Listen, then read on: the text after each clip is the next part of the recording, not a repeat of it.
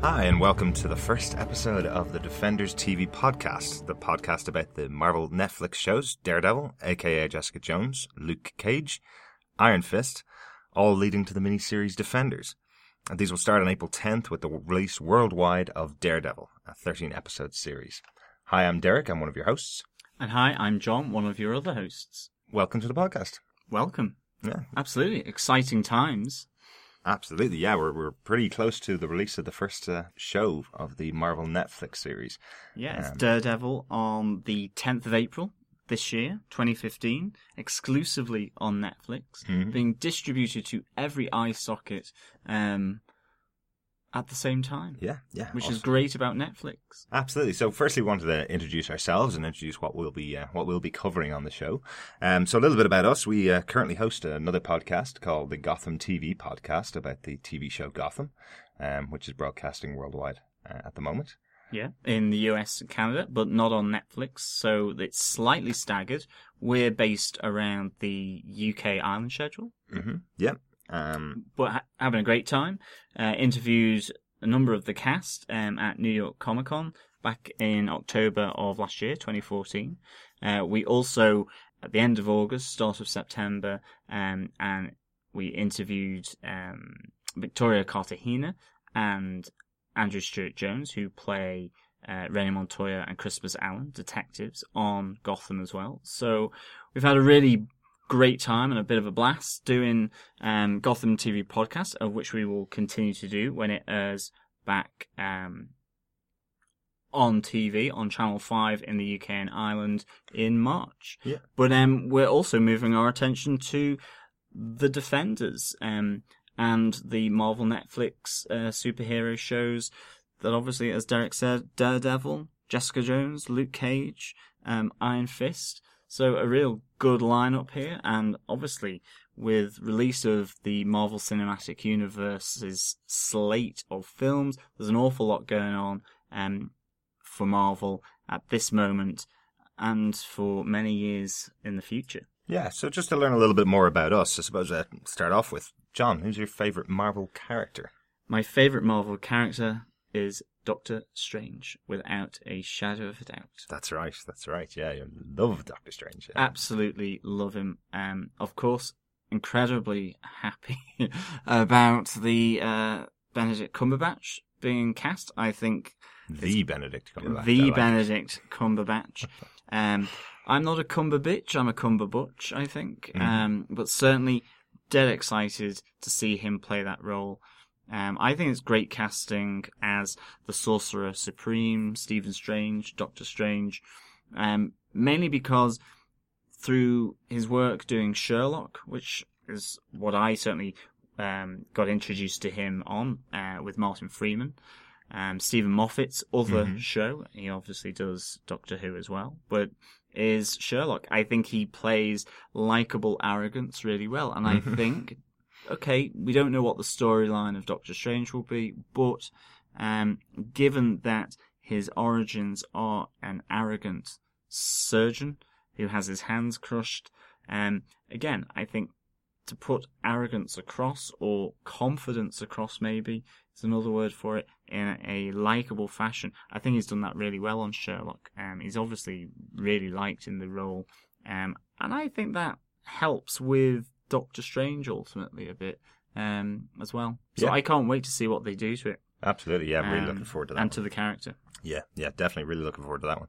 Uh, for myself, uh, my favorite Marvel character is uh, is Nick Fury, Agent of Shield. Um, I love the character. Absolutely love uh, the the history that's there. He's been around since the uh, early '60s, from his Sergeant Fury days all the way through, leading up, uh, leading and heading up uh, Shield, and now it's you know obviously broadened into the Marvel Cinematic Universe with uh, with Samuel L. Jackson playing him in the movies. So uh, huge. You've had an absolute feast Mhm. of glorious cinematic um, visual entertainment that's just been great for you. You've had Captain America, the First Avenger, and the Winter Soldier with Hydra, Shield, corrupt bad Shield. Yeah. Um, So essentially, Nick Fury versus Shield, my favorite. graphic exactly. Yeah. Um, you've got Agents of Shield with Agent Coulson and Mhm. all that going on. You have you've had it good, Yes, young I man. have. You've Yes, had I it have. good. Um, and them all being connected has been great fun. In Too. fairness, I really like Nick Fury Shield as well, and it's funny because in trying to come up with a name uh, for this podcast, there were lots of different sort of options available. But one of the things was obviously both Doctor Strange and Nicholas Fury um, appeared in Strange Tales. hmm Um, you know, which is really kind of quite interesting. Yeah, absolutely. That was our that's was our original name for the podcast, but Defenders is uh, is just as good, I think, as uh, for our for our podcast, particularly given our focus is on is on these four characters. So yeah, really looking forward to it. So then, um, your first Marvel comic, which is the first one that you kind of remember? I, I remember it clearly. It was the first time I'd ever been given a present of a of a comic book, um, which was uh, when I was t- turned thirteen. I was given the first issue of Nick Fury, Agent of Shield, Volume Two, and my world was wide open from that point onwards. It led me into everything from Nick Fury versus Shield to the art of Jim Steranko, which led me into tons of other comic books and tons of other artwork from independent comic books to DC. I wouldn't be there without that original issue of Nick Fury, Agent of Shield. That was my, uh, I still have it. Um, it's still one of my favorite comic books. So. Yeah, um, mine was. I can't really put an exact issue number or what the tale was. I just remember being introduced um, to Strange Tales, uh, an issue of Strange Tales um, that was uh, secondhand uh, in, in one of the secondhand bookstores, comic book stores Mhm. um, in in my local area, um, because it's one of those things. I think we were discussing this just before uh, the podcast uh, and us coming on air. Really was certainly back in the UK. Um, you kind of picked up a comic that was there and the one that had the best cover and the thing that stood out to you. I mean, you know, I remember getting the likes of uh, the Beano, the Dandy, but also then as I got a bit older, Oink, which are these really specialist um, kind of Yeah. uh, Yes, very Ameri- British centric um, comic uh, characters. And I mean, in a sense, they almost don't fit in with how I developed liking comics. But um, I suppose for our American listeners, probably the only thing that would be similar would be maybe Mad Magazine. Um, would be the only real similar kind of style. Um, didn't really have the same kind of comic strip uh, books that we had in the in the UK and Ireland. uh, yeah, time. um, and obviously 2000 AD was a big one, and Yeah. Terminal Man I really enjoyed, Mhm. uh, all those kind of things. But I remember in terms of Marvel, it was just really being transfixed on a Strange Tales issue. I think it was from around sort of early mid 1960s. It was um, Jack Kirby, Ditko Uh-huh. storyline. It was mental. I just remember these vivid colors Mhm. crazy depictions of this guy on an astral plane, obviously Doctor Strange. Mhm. Um, I loved the writing. I loved all these characters that were being introduced um, that you know we didn't kind of quite know how to pronounce at the time. And ever since then, I've just enjoyed Doctor Strange, and it's also why I have a place, a little place in my heart as well for Nick Fury, because then in looking for Strange Tales, that suddenly found issues that didn't have any Doctor Strange in, but had a lot of Nick Fury in Mhm. and Howling Commando. So that introduced me uh, to a lot of Marvel characters, um, sort of straight away. And then just one other is the Michael Straczynski, J. Michael Straczynski, Strange, the Marvel Knights imprint. Right. That I remember purposefully going out and buying. I think that's my first Marvel comic where I went and purposely bought it because of the character. Mhm. Um, that with um, I think it was Samm Barnes as the writer as well, and also then the artist Brandon Peterson, and that origin tale again. So that was really good. Right. Excellent. Excellent.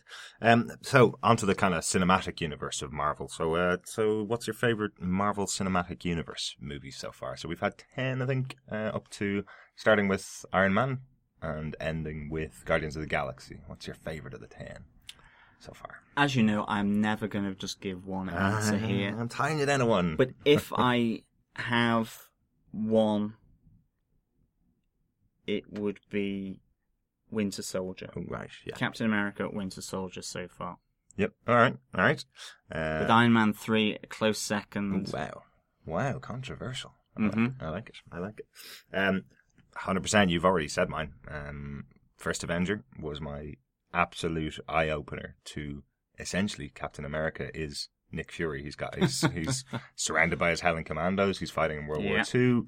Um, he's now one of the leaders or one of the heads of Shield. So you know those two films together, uh, the First Avenger and uh, Winter Soldier, are what I wanted to see as a Nick Fury film. So I've been delighted by by those two films. But number one for me, the eye opener that was First Avenger, that you could still tell a period drama set in set in, in wartime and make it exciting for people like me who are looking at it going, "Oh my God, Hydra are on the screen here. The Red Skull is here and doesn't look stupid." Yeah, Well, that's true. Yeah. Yeah. fantastic. I would say that's my third, actually. Yeah, Yeah. excellent. So interesting. yeah, yeah, a lot of- I a know, I kind of quite liked uh, the first Avenger, but I think it got eclipsed by the other two for me. Right. Up until probably three years ago, it was Captain America, the first Avenger. Excellent, excellent. And so the MCU, but not as we know it Mm. as such. And what was your favourite non Marvel Cinematic Universe um, Marvel movie so far? So this can include obviously anything before Marvel started its own um, production and film studio. hmm And all, I suppose all the other the X Men stuff and the Spider Man stuff and Fantastic Four, all those kind of movies Mhm. that aren't actual Marvel Cinematic Universe. Right. Yeah. So the ones that aren't connected, as we as, as we'd say, yeah. Um, I suppose for me, Daredevil um really stands out as one. Uh, that I love the the Ben Affleck film Daredevil. When I saw the director's cut of that, that really stood out to me as a, as Yeah. one of my favorites, definitely. Uh, so I'm really excited to see what they do in, in the TV show. Um, I think the sh- I think the movie got a lot of criticism that I didn't feel was was as deserved as uh, as I thought. I, I kind of came out of it going, I'm really excited. This was really good. Um, so I'm hoping that the that the show kind of brings Daredevil as a character to the wider audience. I really love the character, so uh, yeah, I'm really intrigued. Yeah, I would be on uh, on board that boat about it Mhm. being. Um, well, no, hang on. Let me finish. Okay. Um, about Daredevil getting a bit too much criticism, a bit more than maybe it should have done. Mhm. But certainly with the extended, um, I thought that was really good. But the reason why I'm on board with that is my favourite non MCU film would ultimately be Blade, Right. the first Blade. Uh, I loved the whole blood disco that occurred at the Mhm. start, and just that opening up and what Wesley Snipes did with the character was absolutely brilliant.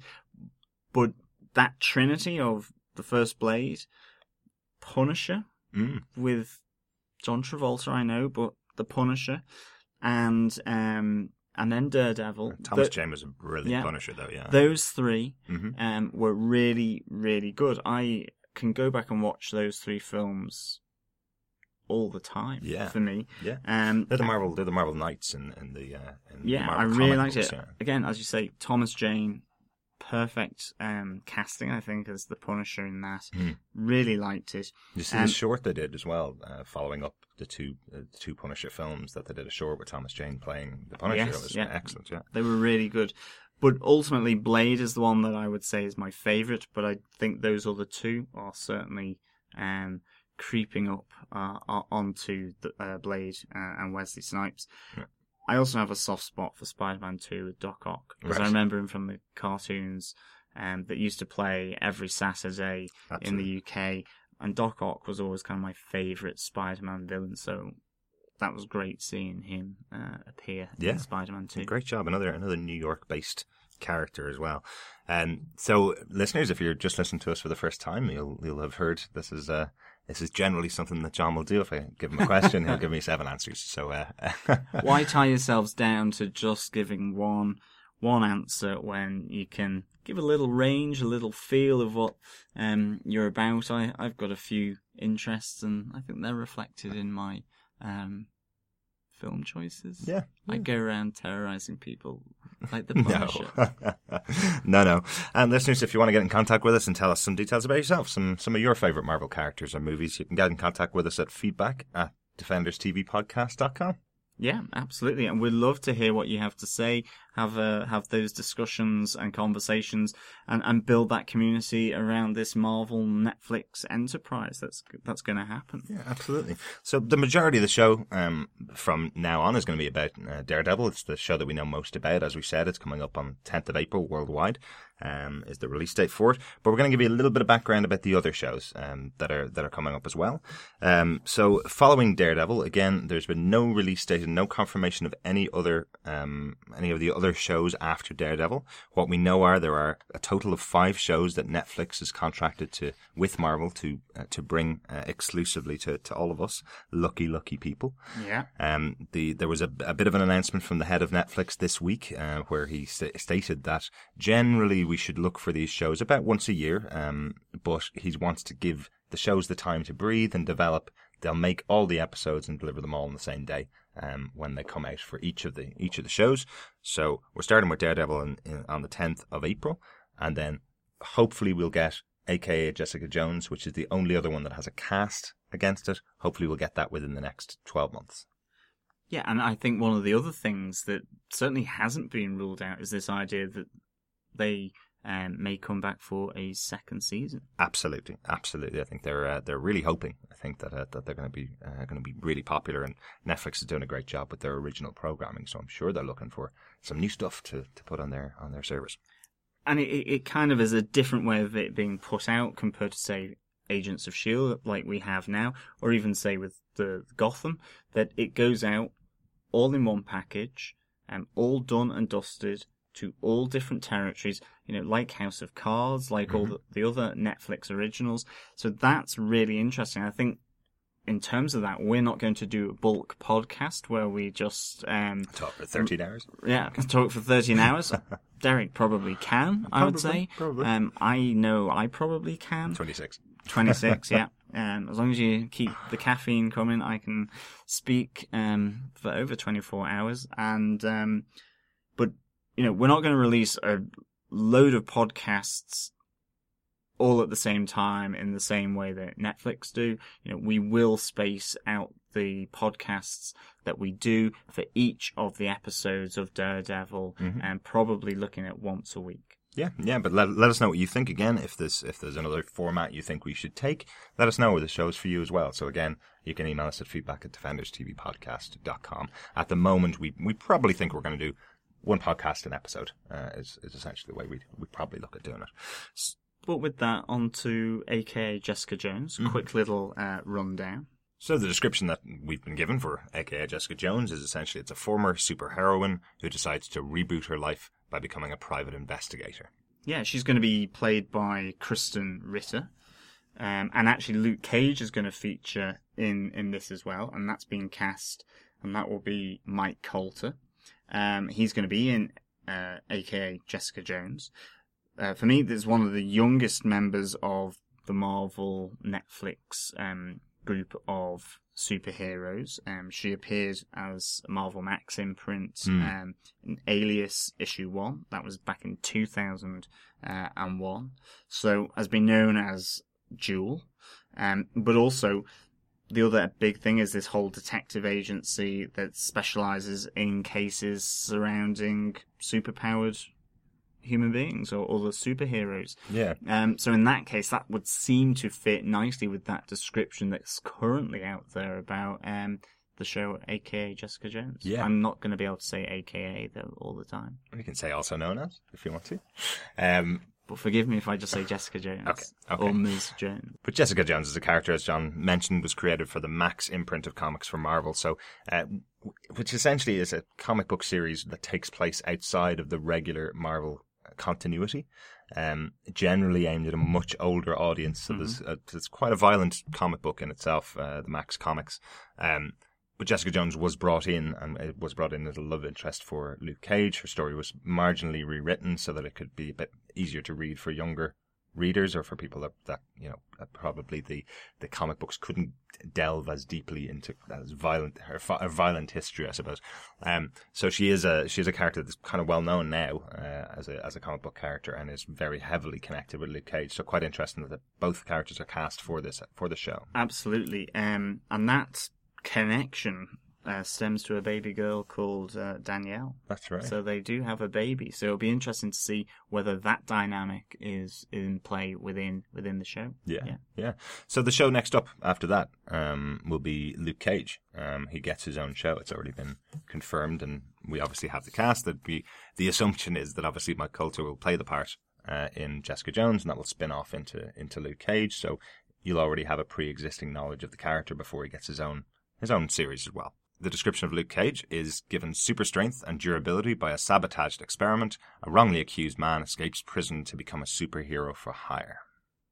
Exactly. And becomes a solo hero for hire initially, Mhm. um, as far as I'm aware. But then there is the other connection with one of the others where it is uh, Danny or Daniel Rand, aka Iron Fist, Yeah. who they form and, and work together in Heroes for Hire, where it develops into being a team of heroes for hire.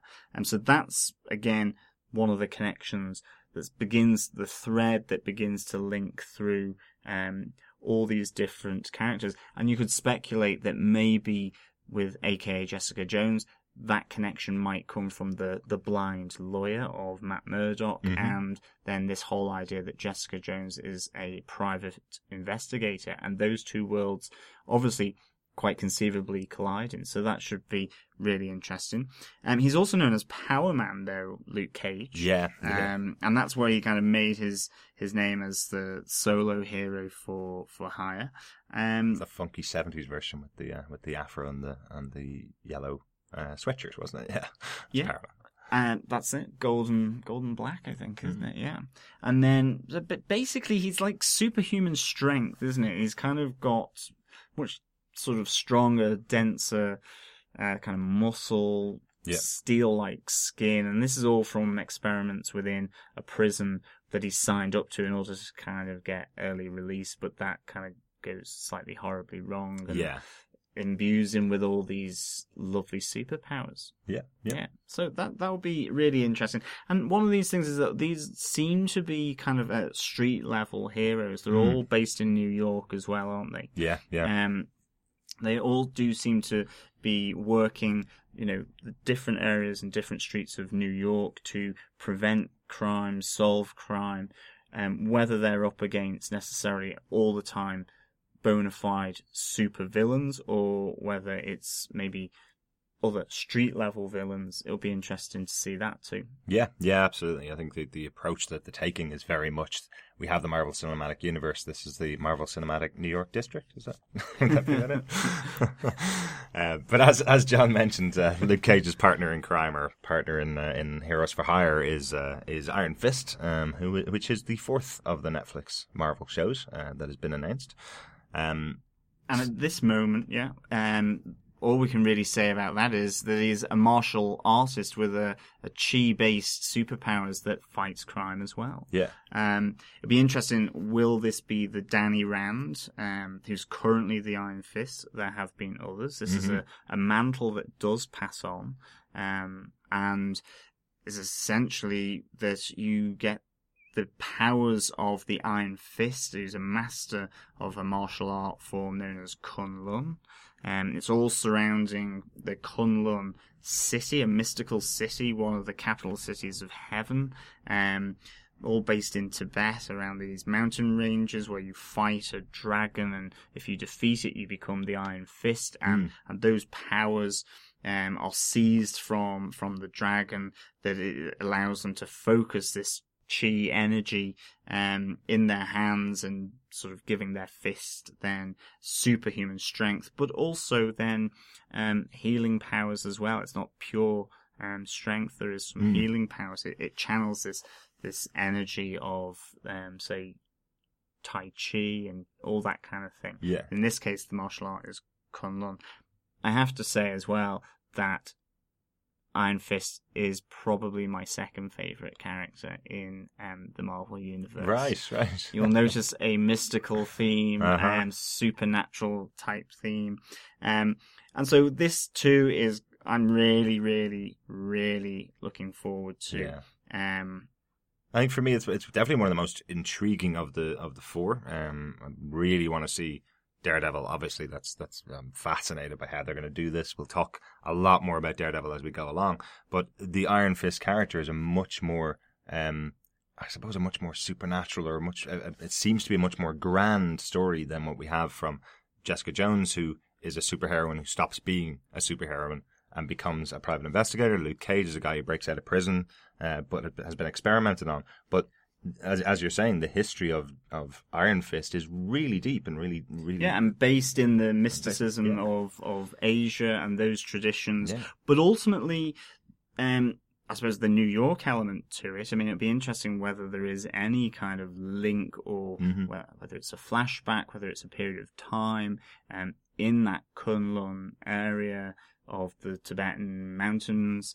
Um, I suspect they'll focus primarily on Daniel Rand, who is also then the head of the Rand Corporation or Rand Incorporated, depending Yeah. on how uh, they decide to, to to name it. So ultimately, he will be quite a high, you know, powerful, rich, almost Batman-esque Tony Stark in that sense, where he's got a lot of resources behind him, but chooses to use them with this special power that he has won and, and, and received um, to fighting crime. And obviously, then the link, as we've said, with um, Luke Cage through Heroes for Hire. Mhm. Um, but I suppose this all then leads on to that mini series element of, of all these four characters, which is the Defenders. And I mean, this is something that still, I suppose, all we can really say is that it's been announced.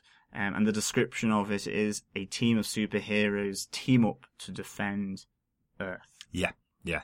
Now, what we specifically know, the only the only piece of detail that we know is that the four main characters from uh, from these shows that lead up to the Defenders will be the main characters in the Defenders. So they will form this group together. We know that. So that's uh, that's the that's basically it. Though everything else is up for grabs, and we could be judging by that comment that the head of Netflix made. We could be waiting a couple of years overall for.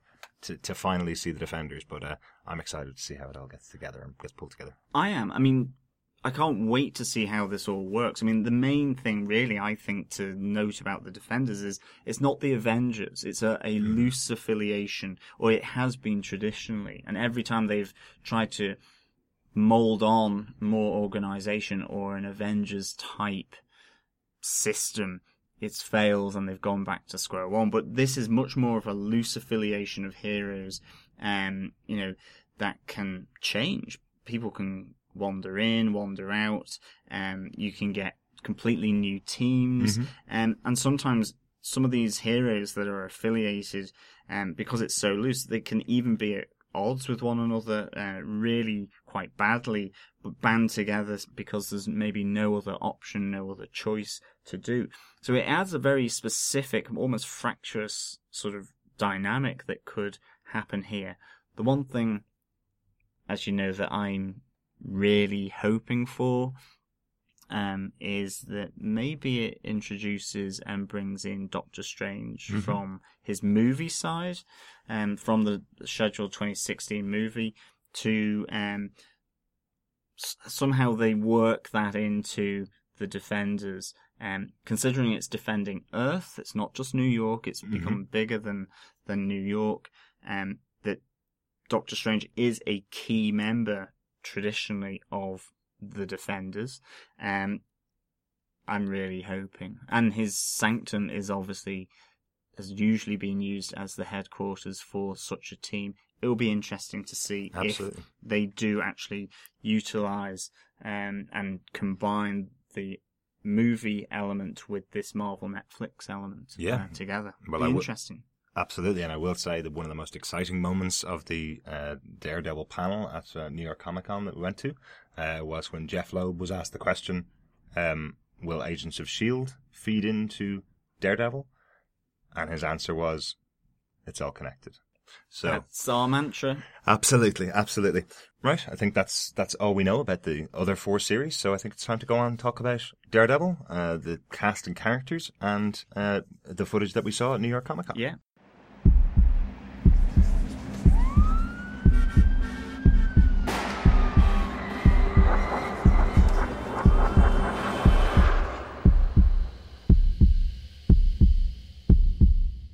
So with Daredevil gonna come out on Netflix uh, 10th of April this year.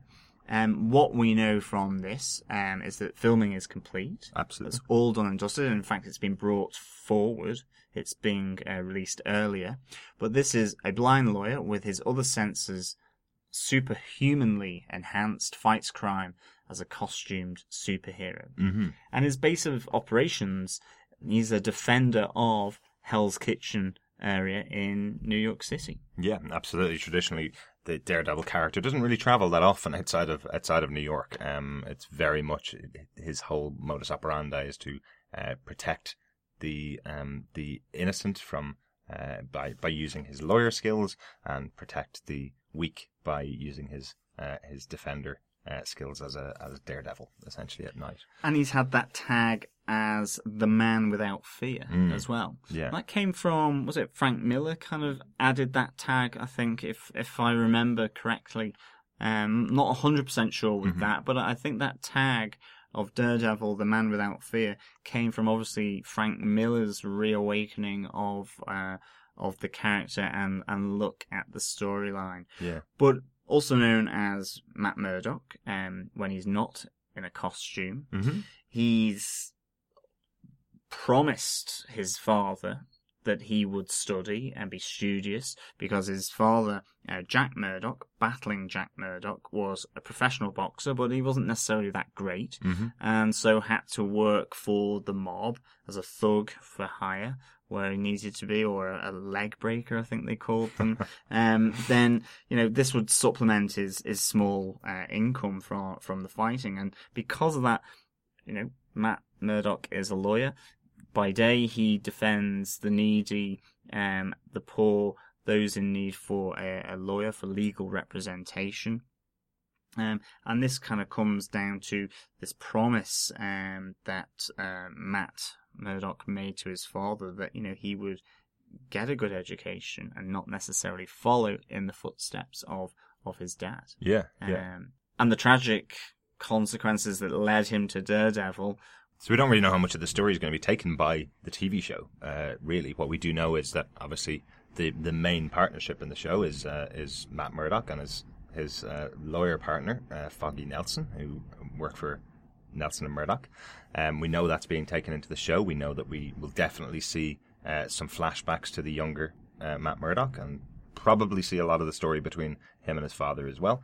Um, but that that's the basic kind of gist of, of Daredevil, isn't it? There's uh, Yeah, I mean he gets blinded by um, I think it's acid or radiation in the face. That's Yeah. how he is blinded by Yeah. trying to save someone else, which ultimately is that fable for the the rest of his life. He's always trying to save other people, whether Mhm. it's taking down the bad guys as Daredevil or helping them in the court of law as a lawyer.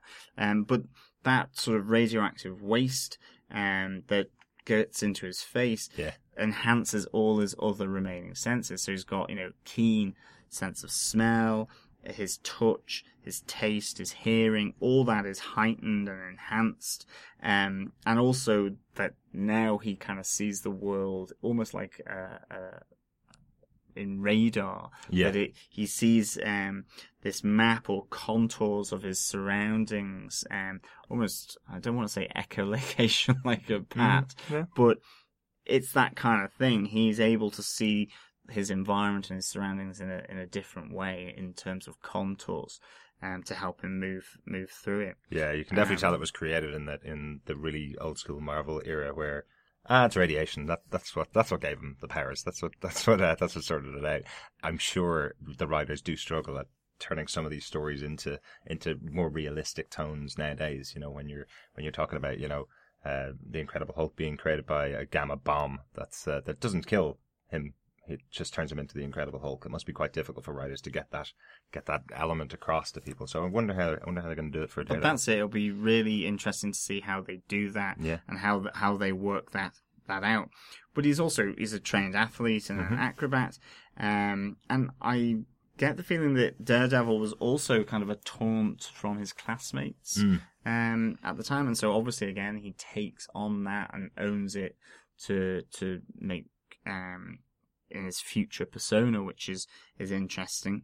And of course, he has his Billy Club Yeah. as well. His iconic Billy Club that he uses to take down uh, enemies, criminals.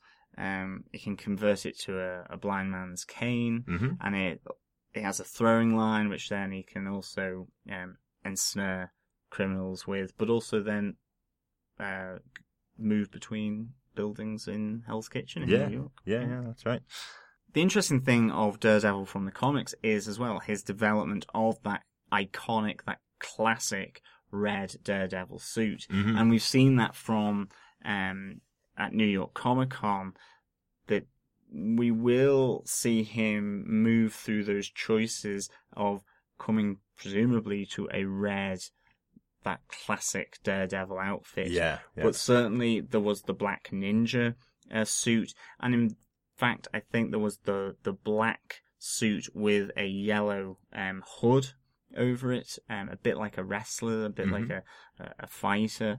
Um, so there's a few iterations of that suit before it became the iconic red that we know and what we've seen in the movie so far yeah, but certainly those elements and those developments seem to have made it into this series, certainly from some of the footage that um, we caught at New York Comic Con. yeah, yeah. Um, as we be talking through in a mo. Yeah. So a bit about the cast of the show. Um, Matt Murdock, uh, our main our main character, is uh, is played by Charlie Cox, who, uh, who we know from uh, the the Neil Gaiman movie uh, Stardust. Um, fantastic in that. Uh, many people know him from Boardwalk Empire. I haven't actually uh, haven't actually seen that show, but uh, but he had quite a big part on, on Boardwalk Empire. And it's from Boardwalk Empire where he was kind of spotted, Mm. uh, and it was he would be perfect for the role of Matt Murdock Yeah, Um, love Stardust as well. I think he's great in that. One of those films I can just go back and watch time Mhm. and time again. Um, and of course, it comes from the great pen of uh, Neil Gaiman, mm-hmm. typewriter, Typewriter, pen, Apple probably. laptop. um, you know, so there's a slight history there that I loved him in that, and so I'm really high hopes for for um, seeing what he does with Matt Murdock and Daredevil. Yeah, yeah. Uh, our next main main character that's in the show is Deborah Ann Woll, who plays Karen Page, who's uh, who's a love interest in the comic books for, for Matt Murdock. We'll talk a little bit about what footage that we've seen of her uh, in a moment. Uh, but Deborah Ann Woll, most people would probably know her as the vampire Jessica from True Blood. I think one of your favorite characters in True Blood, wasn't she? Yeah, she? yeah. Yeah, a young young blonde. Uh, vampire. She starts. Yeah, I think she was a daughter of um, a vicar or a priest, a reverend, uh, and grad and got turned. Was very kind of shy and retiring Mhm. when she was a human, and then obviously her confidence grew as she was bitten and became a vampire, and gradually became more and more confident and becoming more and more outgoing and sassy, Yeah. sexy, and so on. Real, the real So- comic relief for the show. Yeah, really good. Um, she was really good. Um, then Foggy Nelson, I suppose, uh, Matt Murdock's right hand man as um, in the law firm, is being played by Elden Henson. Mm. Um, and he was in The Butterfly Effect. Yeah, yeah, I definitely recognize this guy's face. Um, definitely when you see him, uh, and you'll, you you can see photographs on our website. But, um, but yeah, you'll definitely recognize him when you see him. He's a, he's a, he's a good little actor. Um, apparently this is the part that he's he said himself he's born to play. Loves the character and, and really excited about playing the part. So really excited to see him. Um, and we kind of go on to the other side. We have Wilson Fisk or the Kingpin, um, who's essentially one of the main villains from um, from the Rogues Gallery of Daredevil, and he's played by Vincent D'Onofrio, um, who's quite a famous actor. Um, He's been seen in many, many, uh, many, many movies, many, many shows. Um, but yeah, really, really excited. He looks fantastic as the Kingpin. Uh, really intrigued to see how it plays out. That's it. I mean, he just looks the part. Mhm. Straight off, he looks the part. And so I can't wait to see how he plays that. I think as well, it's been touted that you know, this is just as much um, Kingpin's series and finding out about Kingpin and what he does, um, as well as then uh, Wilson Fisk. That's really going to be a large part of this as well, and I can't wait to see that. You know, there's been some classic um, stories with the two of them head to head, and I can't wait to see how this this plays out. Yeah, and, and to that end, we also have uh, have the casting of essentially Wilson Fisk's girl- girlfriend or his partner, um, who's a character called Vanessa, uh, played by Ayelet Zurer, um, who you may recognize. She's making the jump over from DC movies to to Marvel movies or Marvel TV shows. Um, she was Superman's mom in Man of Steel. Interesting. Yeah, yeah. So she's making the leap over to the other side, like we are now. Exactly. yeah. So, uh, so that's uh, one of the interesting, uh, one of the interesting characteristics. Uh, we'll talk about uh, again. We'll talk about the scenes that we've seen from New York Comic Con, but there's a really interesting scene between the two of them. Are we now Jedi's, considering that um, Marvel is owned by Walt, and Walt owns Star Wars? Mm-hmm. Yeah, So possibly. if we're coming over to a side, is it the dark side or the light side, we, we, we won't know until this is all complete. or just another side? uh, just another side. Just another side. We don't like picking sides. No, so, exactly. yeah. Then we have um, uh, Ellison, uh, who's Fisk's right hand man, and that is going to be played by Geoffrey Cantor. Yeah. Yeah. And then one of the other right hand men, Matt's trainer, um, Stick, is going to be played by Scott Glenn, who um, was in Silence of the Lambs. Yeah, yeah, he's Yeah. Jodie Jodie Foster's boss in Silence of the Mm. Lambs. You'll definitely recognise him. Um, and he he's essentially a, nin- a ninja trainer for uh, for Matt Murdock. Um, in, So- in the comics. Yeah, so that's uh, a really another great bit of casting there. And then we come to is she isn't she a night nurse? Mhm. Um, which always reminds me of cough medicine because we had um, we had a cough mixture. I remember as a kid, and that was called night Yeah, nurse. it's like Nyquil in the states. yeah, yeah. So, but Rosario Dawson um, is playing Claire Temple slash night nurse, um, and of course we know her from loads of different uh, films with um, Robert Rodriguez and um, Sin City, wasn't it? Yeah. Um, Mhm. And Clerks 2 And with, Clerks with 2. Kevin Smith. Yeah. yeah. So Yeah. can't wait to see what she brings here. You've got a few bits about the the character. Yeah, yeah. Essentially, the character Night Nurse. There was a, just a little kind of aside at New York Comic Con where, um, where Jeph Loeb introduced the character of Rosario Dawson. She unfortunately couldn't be present for the for the panel. Uh, he introduced her as Claire Temple, who's a completely different character in the comic books, but indicated she's a nurse that works at night. So, uh, so essentially saying that the character is called Night Nurse. In the comic books, the character of Night Nurse, um, the, her alter ego is Linda Carter. Um, so for some obvious reasons for some of our older listeners, um, they they're not going to use the name Linda Carter for that for the alter ego uh, and for the character that uh, Rosario Dawson is playing. She's not Wonder Woman. she's not Wonder Woman, no, because it would be a bit confusing, I suppose, if you're if especially with a Wonder Woman movie coming out from DC very soon, it'd be a bit confusing if Rosario Dawson was playing a character called Linda Carter and people were seeing the name uh, bandied around quite a lot. They think they named her character after Wonder Woman, I suppose. So, Yeah. so an interesting choice of theirs to, to call her Claire Temple and her to be the alter ego of, of Night Nurse. Yeah, so I mean, ultimately, thoughts. Like, I'm really excited by Daredevil. I can't wait to see what they do with it. I think just the fact that it's on Netflix.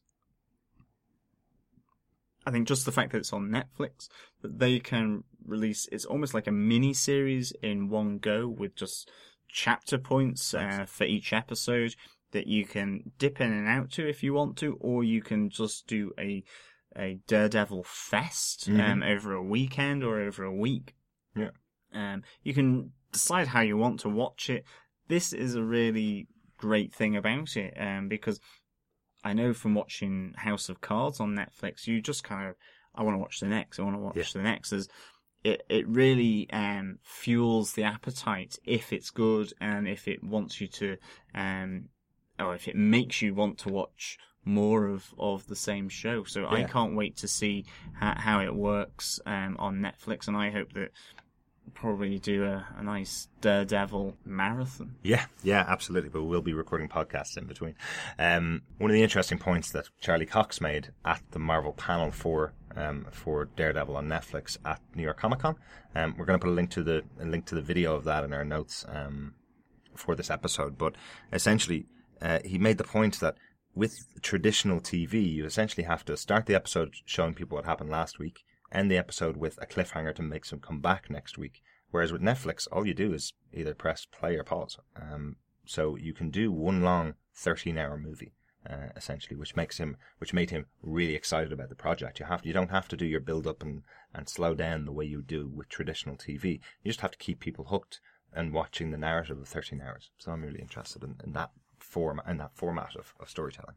And it brings Daredevil to the TV screen. What is not to like? And Marvel have just gotten, obviously, all those rights back. So this is a really new, interesting phase for this character because the actual movie with Ben Affleck, who's actually gone the other way, Mhm. um, he's gone from Marvel now to, to DC, playing Mm-hmm. the, the Cape Crusader.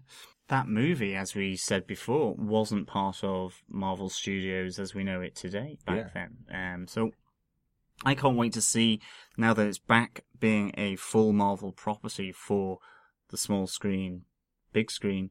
I can't wait to see what they do with it. Yeah, yeah, absolutely.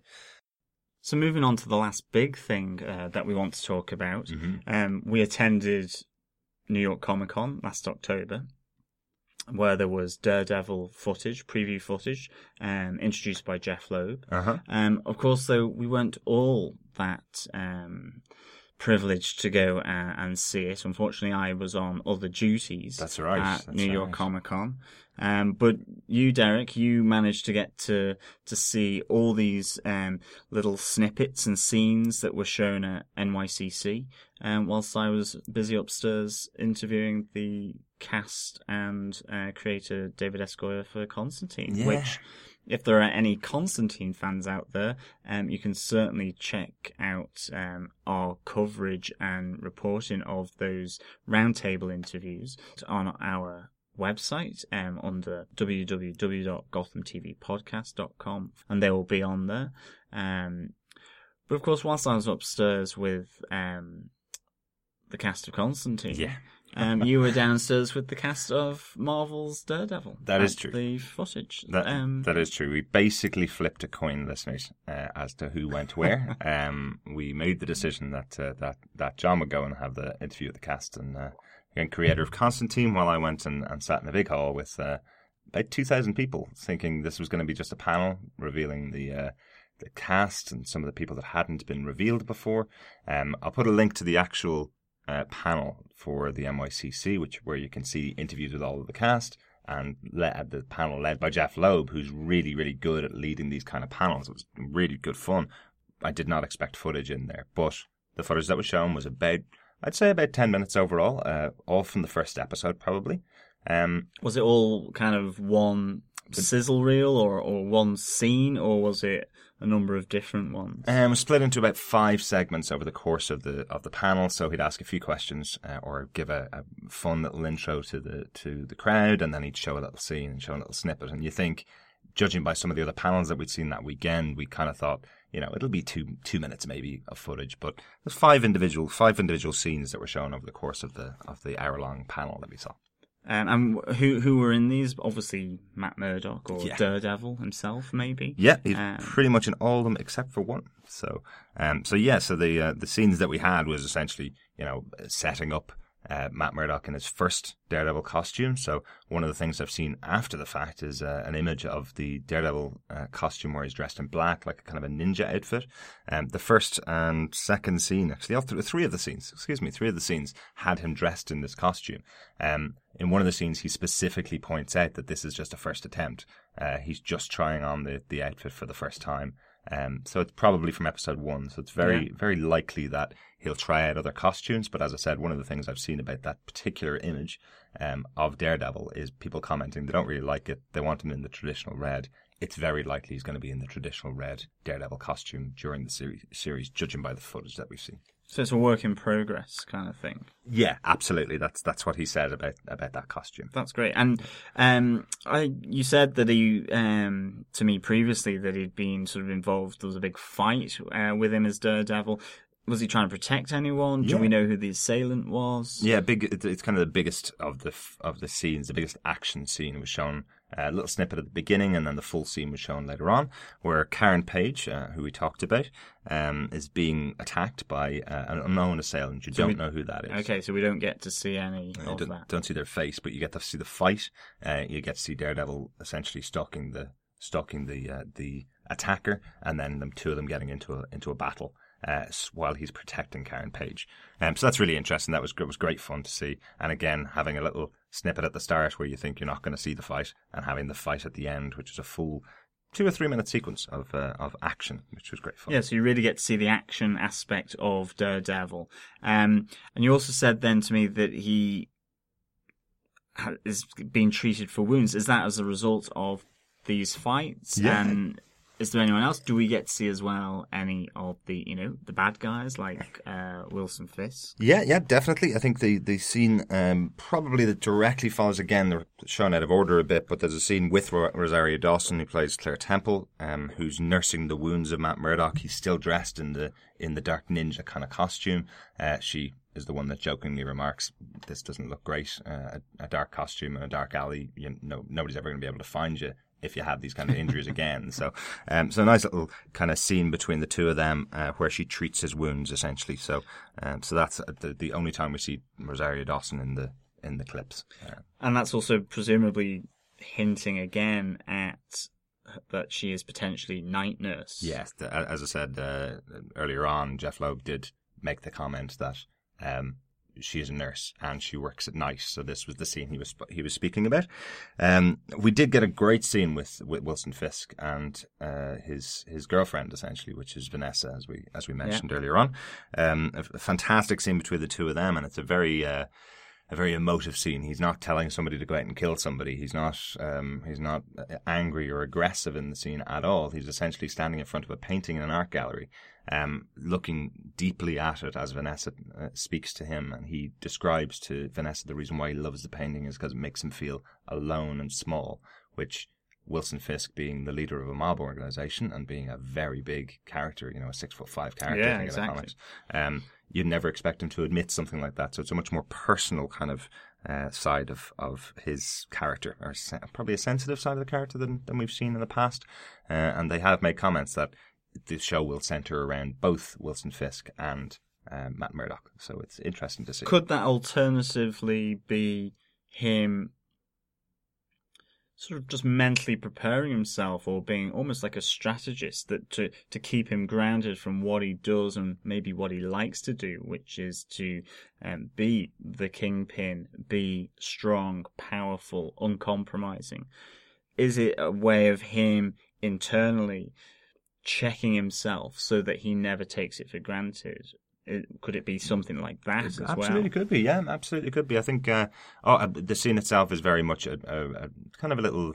I guess they call them a meet cute between Vanessa and Wilson Fisk. They're, they don't look like they're in a relationship long. It looks like they've just bumped into each other at this art gallery. Um, they're the only two people there, as far as I remember, um, as well. So it's kind of an interesting little scene between the two of them where he's showing a, a more sensitive side. But you could be right. This could be something that he's preparing for his next attack or preparing for his next plan by looking deeply into this painting. And do we see any of um, Daredevil's or Matt Murdock's helpers, sidekicks, assistants, and so on, like Stick or Foggy or Uh, We don't see any of Stick. He's only in three episodes of the show. I don't know whether they're the first episodes or not, but there was no, uh, there was none of his scenes in there. Um, there was a scene with. Um, with Karen Page talking to Matt and Foggy um, at a desk, could be in their office, um, but essentially she's thanking Matt and Foggy for uh, for their help.